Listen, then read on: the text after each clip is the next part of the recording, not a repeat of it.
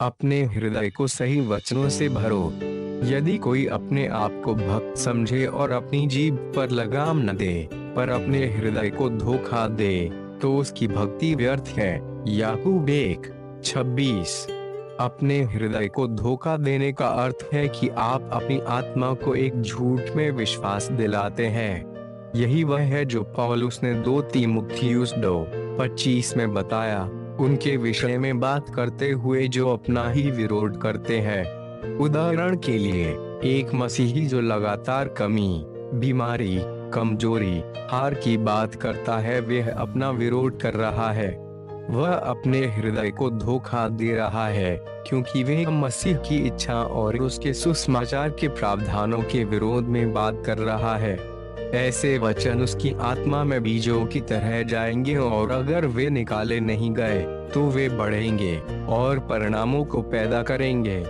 मरकुस चार, छब्बीस से सत्ताईस में यीशु के वचनों को याद कीजिए।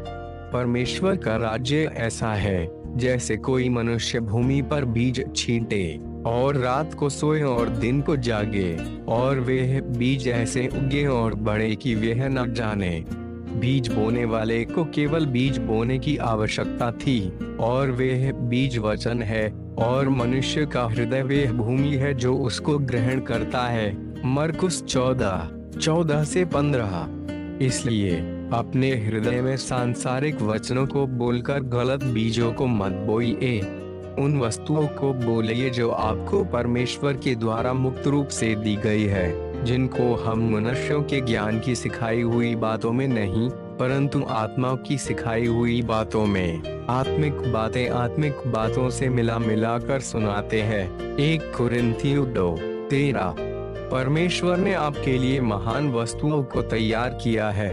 उसने आपको वे सब दे दिया है जिसकी आपको सत्यनिष्ठा के एक महिमामय और श्रेष्ठ जीवन के लिए ज़रूरत है। ये वस्तुएँ वचन में दर्शाई गई है और पवित्र आत्मा के द्वारा आपकी आत्मा में दिखाई जाती है, जो परमेश्वर की गहरी वस्तुओं को खोजता और जांचता है। आपकी आत्मा पवित्र आत्मा की तरह कार्य करती है। आपके अंतरंग मनुष्य को जांचते हुए, जो वचन आपने वहाँ बोए हैं, ताकि आपके लिए फ़सल पैदा कर सके। इसलिए, अपने हृदय में सही वचनों को बोते रहिए। बाइबल कहती है, हृदय की अधिकाई से मुँह बोलता है। आप मेरे साथ प्रार्थना कर सकते हैं। प्यारे स्वर्गीय पिता, मैं आपके बहुमूल्य, अनंत और अटल वचनों के लिए आपका धन्यवाद देता हूँ, जो कि मेरे हृदय में भरा हुआ है। मेरा हृदय आपके वचनों के प्रकाशन से भरा हुआ है। संदेह या अविश्वास को कोई स्थान ना देते हुए विरोधी परिस्थितियों के बावजूद मैं जीता हूँ, क्योंकि आपका वचन मेरा जीवन है। यीशु के नाम में, आमीन।